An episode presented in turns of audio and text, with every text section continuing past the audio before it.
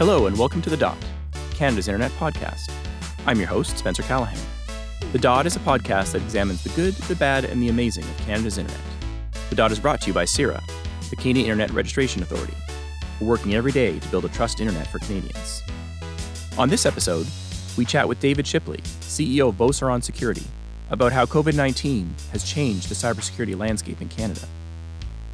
We also chat about an interesting CIP project from the New Brunswick Community College that teaches K 12 students about how to combat cyber threats. But first, here's what's happening on Canada's internet.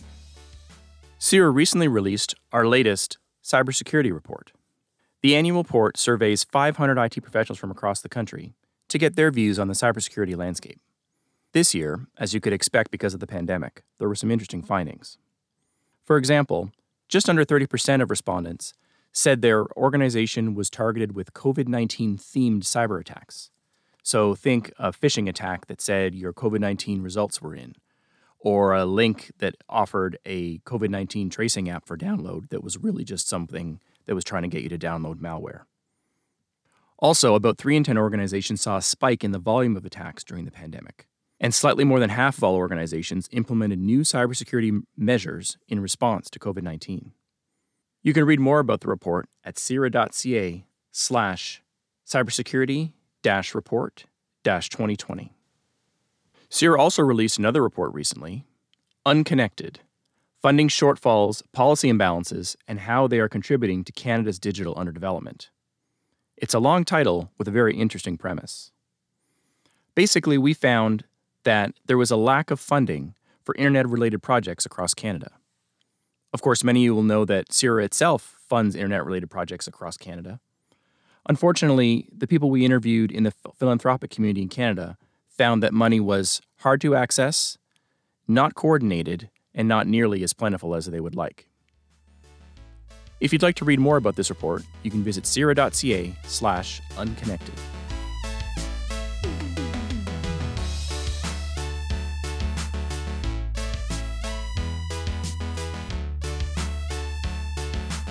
Okay, on to our first interview.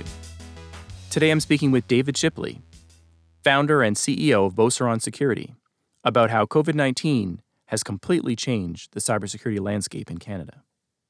Okay, so today we have David Shipley, CEO and co founder of Beauceron Security uh, out in beautiful New Brunswick. Uh, David, how are things in the bubble? Uh, things are, are going really well, and we're feeling uh, we always feel blessed to be Atlantic Canadians, but uh, never more so than 2020.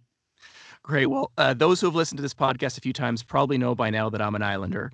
Uh, unfortunately, I wasn't able to make it down to PEI this year because of the uh, because of the Atlantic bubble. Um, but we always know there's good people down in uh, Atlantic Canada, and we're glad you're all staying safe, even though the rest of us might be having a rougher time.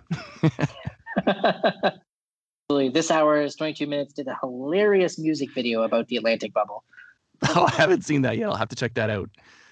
Uh, so, David, I want to have you on the show because uh, obviously, uh, as I'm sure you know, and a lot of our uh, listeners know, uh, it's Cybersecurity Awareness Month. It's a big month for some of our activities here at CIRA when it re- relates to cybersecurity. We had our big conference last week called MapleSec.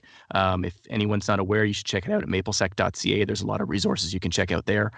Um, but I think cybersecurity awareness month is really different this year because of uh, you know the covid-19 environment that we're in you know, has anything really changed uh, because of COVID 19? Or is it just that things that were happening anyway are just that much more accentuated uh, due to the pandemic? I, yeah, no, I, I think there are a number of key changes um, that are that have been accentuated by the pandemic. First of all, the general state of fear and anxiety in you know North America at least has never been higher. You know, we've never had to have this level of persistent uh, macro stress uh, on individuals, and that's causing um, people to be tired, to make more mistakes. And we're seeing, you know, data from the CIRA side of things, as well as from uh, security companies like Tessian that show that you know, when people are stressed, they make more mistakes. When they work from home, they make more mistakes that have cybersecurity implications. So the threat environment has changed dramatically. But that's not the only thing that's happening. We've also got the the criminal element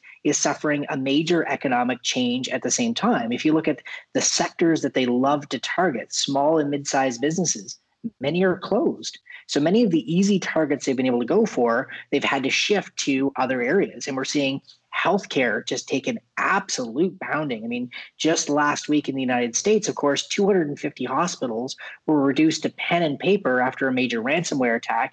And we've seen the same story across other critical sectors that are still open, whether it's higher education, government at the municipal, state, or national level.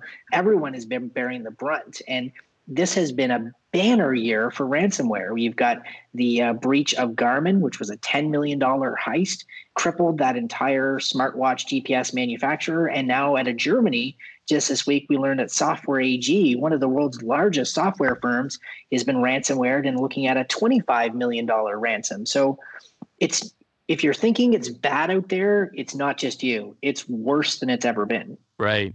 I guess there really is no honor amongst thieves if if they're now targeting hospitals and and and some of the institutions that they they might not have uh, focused on before. How have those organizations sort of kept pace? I mean, I would think that a lot of hospitals would have a you know an IT security uh, footprint in place, but is there anything particular that they've had to do that you're aware of, or any of the clients that you've talked to that they've anything they've had to change to to be more responsive to the to the new environment? So in the healthcare sector, and, and I want to be very, very clear, specifically in the Canadian healthcare sector, the the overworked, uh, under-resourced IT teams are have been nothing short of heroic, alongside their uh, counterparts on frontline healthcare in keeping Canadian hospitals and healthcare infrastructure running but they were never even close to being resourced for the growing threat before the pandemic hit. And the stresses of just trying to keep the lights on and support some of the complex things that healthcare institutions are being required to do um, today uh, has put them under even further strain. I, you know, some of the most progressive ones and some that we worked with had long-standing strategies and plans and, and had a bit of budget heading into this. Um, mm-hmm. But even those organizations have had to stagger rollouts of things like awareness and behavior change platforms like ours because uh, a health region they may want to train about cybersecurity that's actively being targeted is having an outbreak in that particular area. So they have to focus on the uh, physical, real, near term risk and um, hope and pray far too often right now is the primary defense for a lot of Canadian healthcare. Right. And I would imagine the environment in those facilities, in hospitals and healthcare facilities, is a problem as well. I mean, there's obviously there's a bit of a fog of war element to, you know, obviously you've got patients and and emergencies and all kinds of, you know, real life danger happening. And I think we heard a case over in Germany where a patient actually died due to a, an attack on a hospital. I guess that would make them uh, a pretty juicy target for someone who didn't have a lot of uh, scruples, wouldn't it?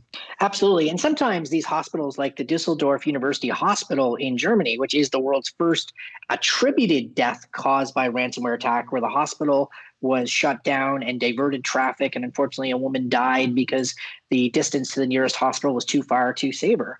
I'm sure there's been other deaths caused by ransomware attacks uh, across the United States because we've um, we've certainly seen those. Um, over the years have pretty dramatic impacts. This one is the first time we've been able to say that for sure. Um, and and for these organizations, you know the uh, the challenge is a hospital is not in the cybersecurity business. They're in the, the business of delivering life saving and life sustaining and life preserving care. That's mission number one. And but they have to do that securely. It's not like preparing for an environmental or natural disaster threat. You're preparing against an adversarial environment. And and keep in mind, you know, normally in, in conflict, like rules of war, hospitals are off limit and, and normally criminals don't roll into a hospital to try and do a heist. But online, there are no norms and all bets are off. And um, yeah, criminals are uh, wreaking havoc. And so for hospitals, this is really hard because what's interesting is some research out of the United States. It also shows over rotating on security over um, allocating resources and locking everything down can actually cause patient deaths as well. Because um, there was a study that showed that uh, cardiac outcomes suffered after a ransomware attack, not just because of the ransomware attack, but because they locked everything down and thus slowed uh, triage nurse and ER doctor access to patient right. records it is not an easy position in healthcare. And one of the things when we talk about the importance of awareness and behavior change in healthcare is fast to get out to your population It can deliver risk reductions immediately. Like in our platform, we've seen a three times reduction in uh, phishing click rates within the first three months. Um, and, and, and that can be such a huge win just to reduce the probability of an impact um, and, right. and easier to implement than changing complex interdependent healthcare systems. Yeah, and I think that's the part of um, you know not being a technical person myself. That's the part of cybersecurity that that I think really fascinates me the most is just that human element. I mean, you know, there's there's all kinds of jokes that say you know the biggest uh, problem is the is the uh, person behind the keyboard, but but I often like to think about you know how we make that sort of situation much more approachable and, and not so scary for non-technical people. And as you said i mean a doctor or a nurse i don't want them thinking about two-factor authentication or or anything like that when they're trying to you know uh, save a life or anything like that. So how do we balance you know security and sort of user friendliness or or not user friendliness but more sort of uh, making it make it an, an, approachable and not an intimidating thing for someone to be able to manage when they're not a technical person. Well absolutely and this is why we need to remember that cyber is a people centric not a technology centric world and that's a it's a bit of a flip because IT has traditionally been responsible for security and cybersecurity awareness and other things typically falls in the IT department but when you understand that the word cyber actually means and it, and it was intended to encompass three critical elements people, control, and technology, and that a narrative of people in control of technology is a positive one. When the doctor, nurse, uh, when the pilot, when the small business owner is in control of the technology they're using and understands uh, what's going on, it's a much better story than trying to use technology to control them, which you know in science fiction is Skynet or the Terminator, or in hard right uh, tragic reality is the uh, the Boeing Max 8 disasters where pilots lost control because technology made mistakes and took control from them.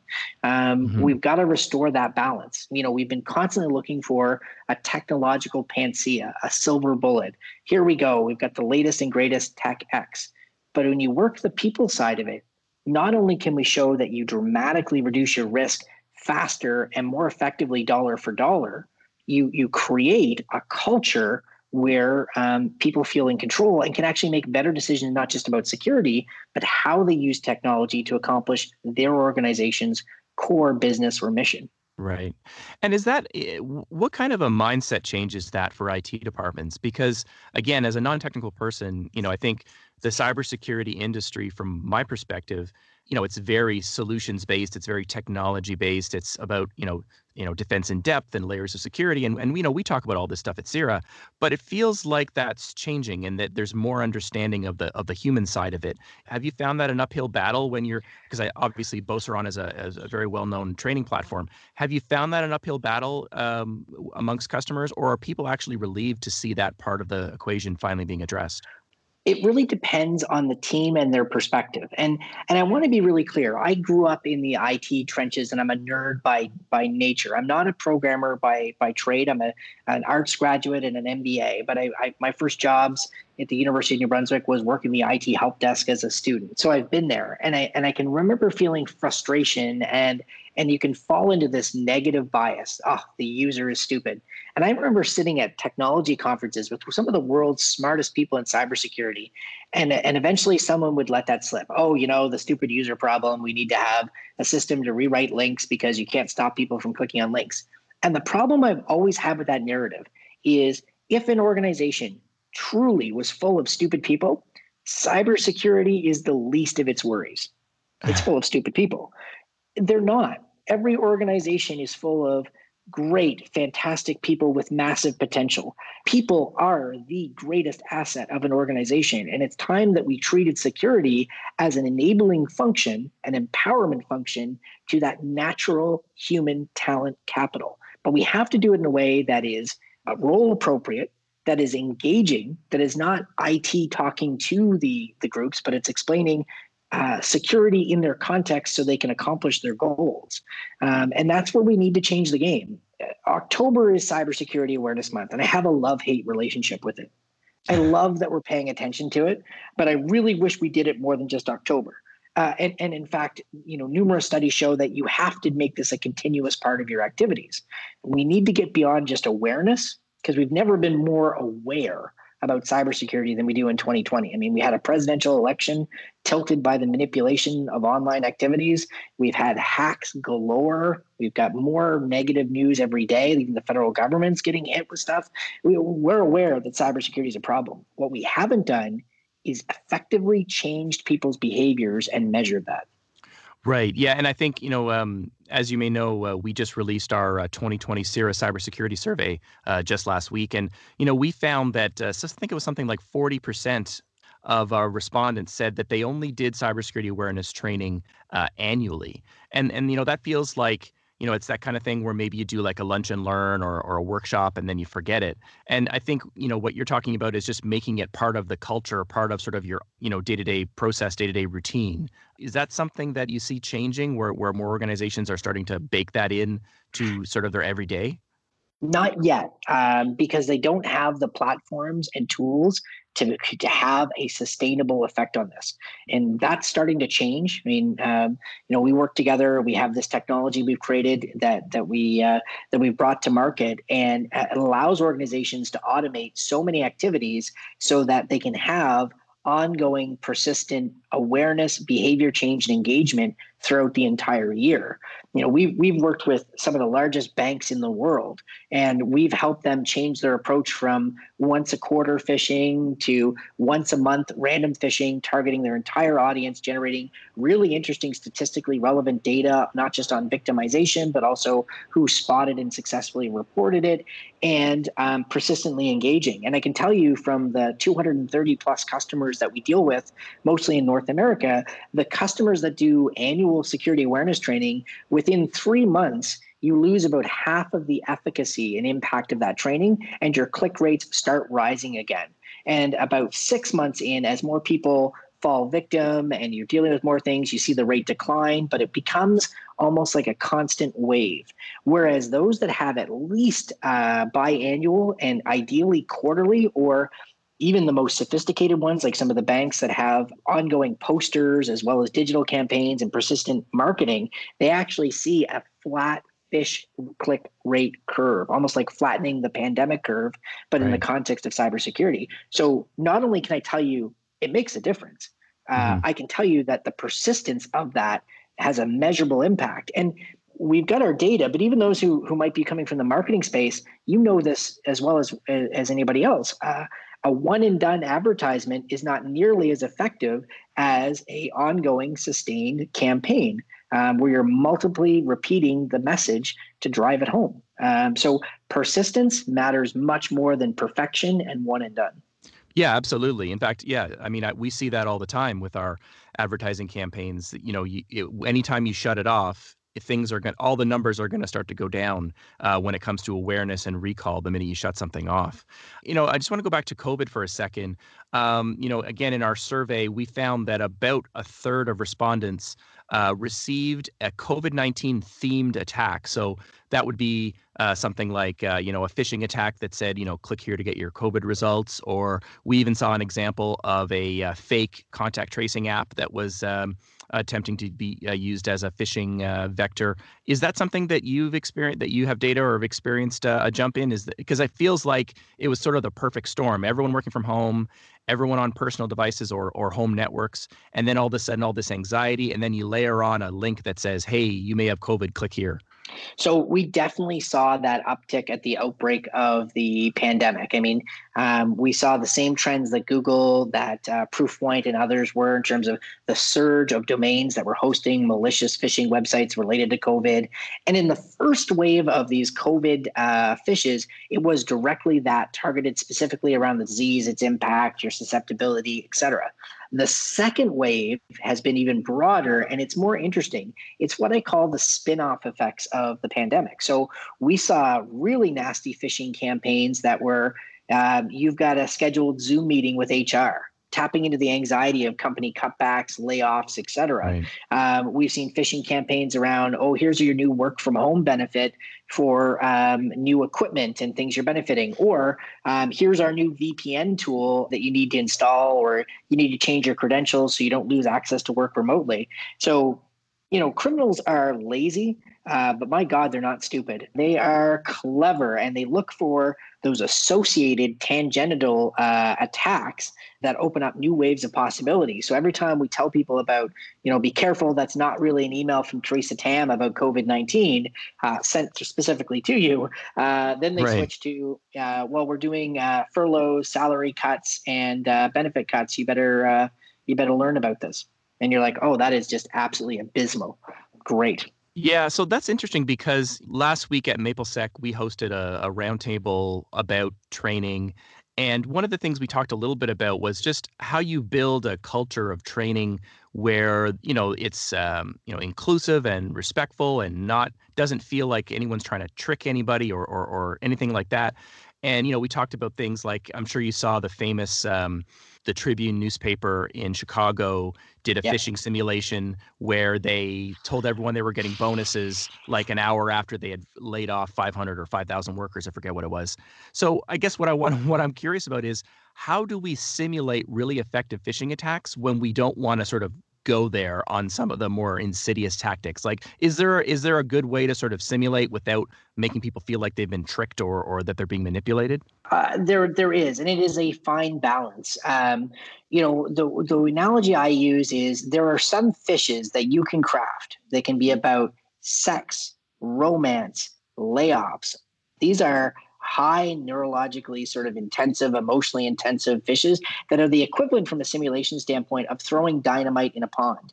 Are you going to surface a lot? Sure. But is it incredibly destructive and counterproductive? Absolutely. So mm. so hmm. there are boundaries. Now, the boundaries that need to be established are a subject of each company's culture, risk tolerance, etc. So there may be some who have such a low risk tolerance and such a sensitive culture that phishes that would be considered within the norm in other organizations are beyond the pale for them. Each one has to do a temperature uh, gauge. There are some clients that we work with that will not touch a, a branded phish, so a phish that impersonates a real entity and uses real logos, with a 10 foot pole. Um, mm-hmm. There are others that are perfectly comfortable impersonating Amazon, Apple, Microsoft, etc., because that's real to what the real threats are. But there are, are some phishes that most people universally agree don't go there, uh, or that the timing is wholesomely inappropriate. And and so romance ones I is one I, I, I tell people don't do it. Don't do dating websites. Don't do sex or pornography themed uh, sort of uh, phishes because, yeah, it's just an HR nightmare and a half. Secondly, make sure you're actually cooperating with other groups inside your organization. I remember when I did a phishing campaign at UNB, um, I innocently sort of simulated a uh, vacation phish, and it was uh, it looks like your vacation had uh, access had been granted. Here's your days off, and it was at like middle of April, and you know I wanted to see what the click rate would look like for that. I didn't tell HR I was doing it. Well, we had a a 35% victimization rate on that phish. And uh, HR got flooded with some very angry phone calls about people's vacation days. Um, yeah. And they weren't super happy with me on that one. So I should have cooperated much better with other mm-hmm. departments before hitting certain topics. Yeah. Uh, it's funny. We actually just had one similar here at CIRA where uh, they uh, got the cooperation of HR and did a sort of HR related phishing simulation, and the our director of HR was involved, and and she still got a few uh, emails, but they were usually there were emails more like, "Hey, did you know about this?" or or uh, "Is this real?"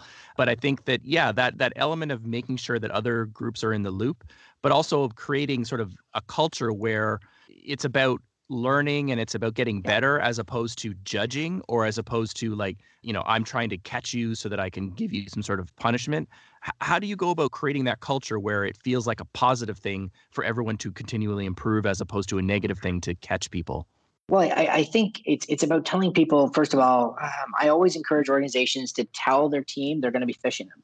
I believe in being transparent on that. Um, if anything, when you say you're doing phishing campaigns, people actually start paying more attention, at least for a few more months. Um, so you actually get a net gain in real risk reduction because they're more on their game.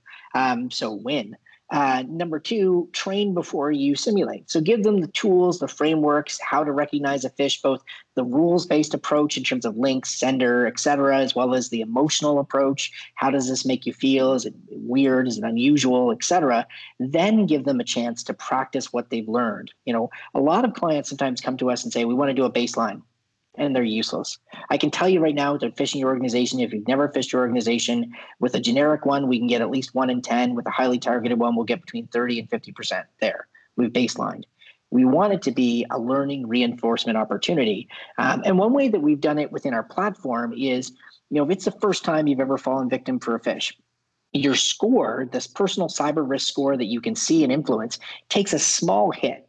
But if you complete the remedial training, learn from it, and report your phish and it's your first time, you actually earn all the points you lost and get some new ones because the behavior that we're reinforcing is it's important to learn from mistakes and it's important to ask for help. And those mm-hmm. are the two most important cultural signals that we need to do there. The worst thing organizations can do is set some kind of arbitrary threshold that like three clicks, uh, you know, in a year, and we could fire you um, which is less common in Canada. I am not a lawyer or an HR expert, but I guarantee you it's probably not a good idea to do it in Canada, um, but more common in the United States. Right. Yeah. I, I don't know uh, if, I think to me, as someone who, again, is non technical, it always feels better to try to teach people and to bring them along in the process than try to trick them. And of course, yeah. I'm a comms person, I'm a marcoms person. So, you know, just from a messaging standpoint, that always feels like a better approach. Oh, absolutely. And, and like let's put all the cards down on the table face up here. The right phish with the right message targeted at the wrong time to the right person will absolutely succeed. There is not a human on the planet that is 100% defensible against social engineering 100% of the time. So if your if your if your metric is 0% click rate, 0% susceptibility, don't even go there. So right. it's about learning opportunities and about reasonable expectations and setting thresholds. And more importantly, too much in this industry, we focus on the click rate.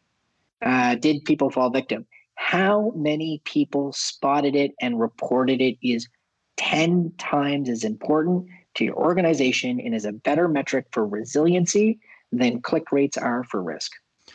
Right. Well, um, I want to uh, just sort of finish up here and talking a little bit about, you know, we talked about COVID, we've talked about building a cybersecurity culture. It seems likely that we're in this sort of new normal for at least the short term, if not the medium term. And I'm wondering, you know, what are the next steps here to sort of, I guess, put more of a uh, uh, a focus on this new normal of working from home, remote work? Because it seems like that's not going to change even when the pandemic is over. It feels like there's a permanent, at least partial shift to remote work. Is there anything there that we need to be doing to sort of change the mentality as we move forward into this sort of new era of, uh, you know, the threat landscape no longer just being confined to the four walls of your office? Absolutely. Um, we need to create the processes, policy, and education to enable um, productive, safe, and secure work from home. And we've actually created material and made it available for free for any organization to download that talks about how you can educate your employees about what they need to be thinking about from working from home. Everything from where can they do their work in the home and avoiding things like if you live in a high rise apartment building with lots of visibility into your windows or you're on the ground floor of that building and people can see in maybe you don't want to have your dual monitor set up facing the window um, so people can see it and, and i'm not semi joking i once uh, stayed in an airbnb in toronto near a major business's offices during tax season time and i could very easily with some of the great high powered zooms that are out there now read what's going on in the screen so you know screen protectors uh, positioning. Is it okay to print stuff off and, and have it physical copy and work or save data on external shared drives? When do you use VPNs? When do you don't have to use VPNs? Like explaining to people the ways to enable them to work homely, work from home safely, like personal use of devices versus work use of devices. Those are really important. And the emphasis has to be if you're going to put people to work remotely, you as the employer have to teach and train them. And sometimes you got to talk about topics that would have been considered non-related to the enterprise or business context, like teaching your employees how to make sure their routers are patched and their Wi-Fi is secure. Because I guarantee you, if you're an interesting enough target, uh, I'm going to start looking at your executive employees and who's working from home, and I'm going to be hanging out in that van, uh, breaking into their Wi-Fi because it's going to be a hell of a lot easier than uh, ever going after your business um, was before. Yeah, and I feel like that's one of those things where um, one of my colleagues at work often says, uh, these, these are the type of skills that are not just great for uh, working from home, but they're just good skills to have for everyday life. I mean, you know, I know I have two kids and they do some uh, courses and some training on how to, you know, be safe online and that kind of thing. And I, I feel like developing that sort of street smarts of cybersecurity and training and awareness is something that, you know, if you're teaching your employees how to, like you said, how to patch their routers or how to make sure that their IoT devices are are up to date, um, not only are you helping protect your your your enterprise network, but you're actually giving them great skills that they can bring to the rest of their lives. Absolutely, and and your your earlier point about building a culture of security, you know, when people are are, are doing this training, uh, oftentimes it's oh god, corporate training, click click click click click click click to the computer training done, and it's it's because it's all about what's in it for the enterprise or uh, compliance for the enterprise. But when you create something that's what's in it for me, WIIFM is the most powerful force um, known to employee engagement uh, we what's in it for me? You can protect your home your kids your family. Uh, well wait a second here. I, I, I feel more bought in. My my employer actually cares. This isn't just about their needs. Um, it's not a distraction from the things i'm being held accountable to regardless of my role. This can actually be applied in multiple ways. I care more about that. So definitely making what's in it for me work for you uh, is huge. And i would imagine that's more important than ever now that you can't lure people in with free pizza at uh, Lunch and Learns. so, uh, which which is another which is another uniquely work from home uh, problem to have. Um, David, thank you so much uh, for your time. Maybe if you can just let everyone know uh, where they can find uh, you online, and um, I know you do a lot of writing and a lot of different media appearances. So, where can people find you? Sure. I'm on uh, Twitter at David Shipley. Uh, you can check out our website for blog posts. I'm typically on uh, Global News Radio, Toronto, Edmonton, Vancouver, you know, at least once a week, sometimes uh, more, depending on how crazy the world is. yeah. And thanks so much, Spencer and Sarah, for the opportunity to talk about this, for being such a fantastic partner and, uh, you know, helping us bring this a mission of empowering people and putting them in control of technology across the country and, and helping Canadian organizations that need it the most, you know, our, our, schools, our hospitals, our governments, our small and mid-sized businesses. Um, so grateful for this uh, this opportunity. Yeah, no, thank you, David, and it's been a great partnership for us as well. Great, so thanks a lot, David, and uh, have a great day. You too.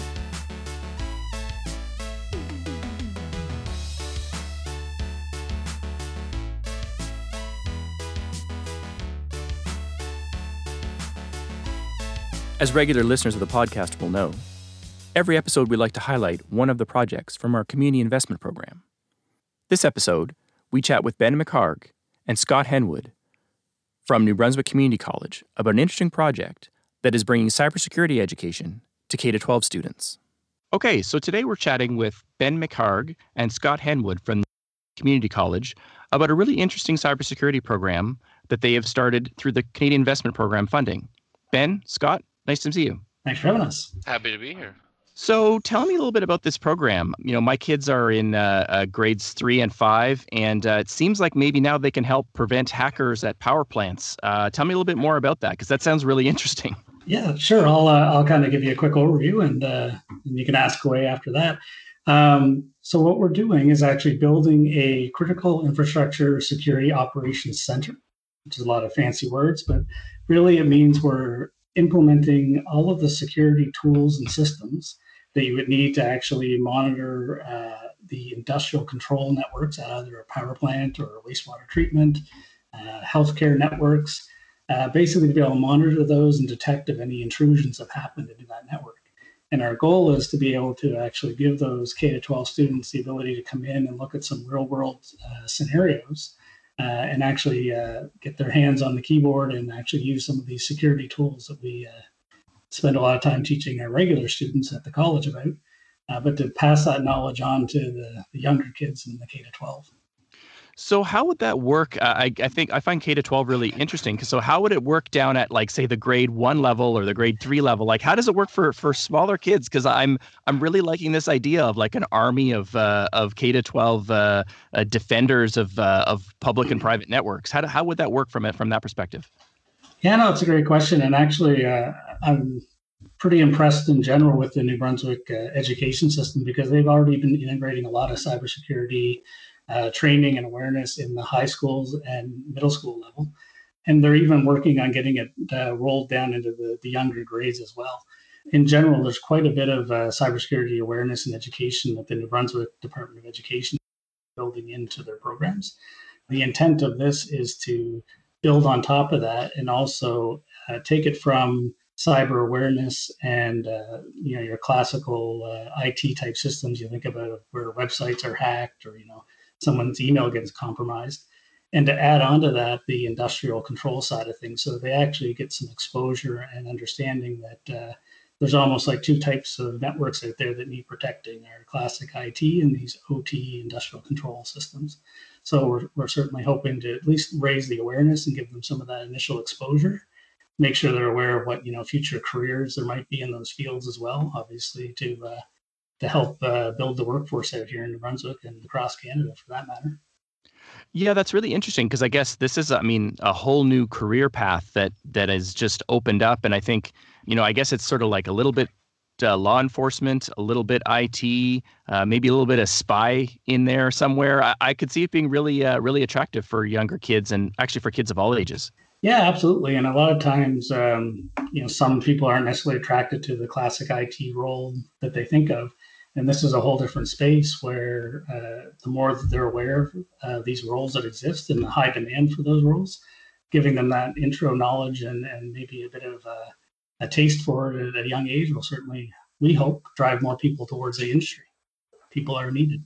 Yeah, and maybe tell me a little bit about um, how the program actually will be run. Um, so I know obviously COVID has has changed a lot about how we learn and teach and and do pretty much everything. So maybe talk to me a little bit about how the program will actually be implemented in the schools. Yeah, so absolutely. So our, our original intent, obviously back before COVID, was that we would have actually be able to coordinate uh, visits to the actual physical campus in Saint John, where the CISOC will be. Um, we're building it out so that it looks like your classic security operations center that we some people picture in their head, right? Big display boards and alerts and things flashing of different systems being compromised, right? Yeah. So that was obviously a, a big, nice draw to have that physical room. But what we'll do in our current times is we'll facilitate that through online meetings using uh, you know Teams and Zoom and whatever application that the schools want to use with us to actually in all intents and purposes, we'll probably be able to reach a lot more students virtually than we ever could physically going through the, the actual room.